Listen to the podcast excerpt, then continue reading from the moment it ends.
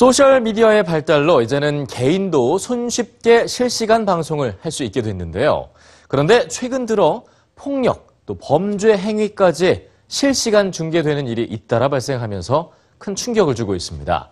이에 페이스북의 CEO 마크 저커버그는 사과와 함께 개선 방향을 제시했는데요. 뉴스취에서 전해드립니다. 세계에서 가장 많은 사람이 이용하는 소셜미디어 페이스북의 창업자 마크 저커버그. 그가 지난 3일 자신의 페이스북 계정에 올린 글에 사람들은 무려 14만 개에 가까운 좋아요로 공감을 표시했습니다.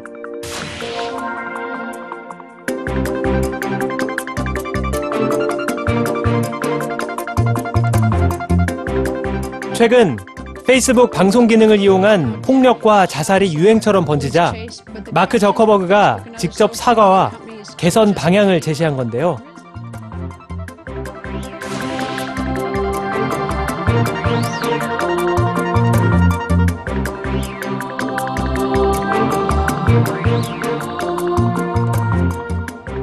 일 년 전부터 시작된 페이스북 라이브 기능. 페이스북의 라이브 기능은 큰 인기를 끌었습니다. 개인 방송이 가능해졌고 더 빠르고 생생한 소통이 이루어졌기 때문입니다. 하지만 예상 못한 일이 발생했습니다. 범죄를 저지르는 순간이나 자살을 시도하는 모습까지 고스란히 중계되기 시작한 건데요. 지난 3월 말에는 3명의 스웨덴 남성이 여성을 성폭행하는 모습을 방송했습니다. 최근엔 태국의 한 아버지가 11개월 된 자신의 딸을 살해하고 스스로 목숨을 끊는 장면을 중계했고 지난주엔 페이스북을 통해 자살하는 모습을 보여주려던 미국의 10대 청소년들이 신고를 통해 구조되었습니다. 사용하기 쉬운 페이스북 라이브 기능은 살인 방송, 자살 방송이라는 비난에 직면했죠. 상황이 심각해지자 마크 저커버그가 직접 나섰습니다.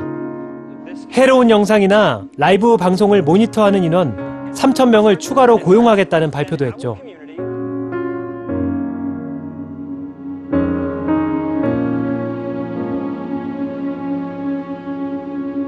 저커버그는 라이브 기능을 중단하는 대신 신고 절차의 간소화, 철저한 모니터링을 약속하는 한편 페이스북 사용자들이 가진 공동체의 힘을 발휘하자고 제안했습니다.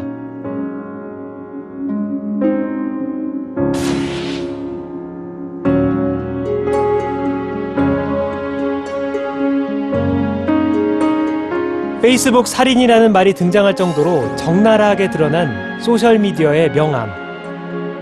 과연 마크 저커버그는 소셜미디어가 처한 위기를 넘어설 해법을 찾아낼 수 있을까요?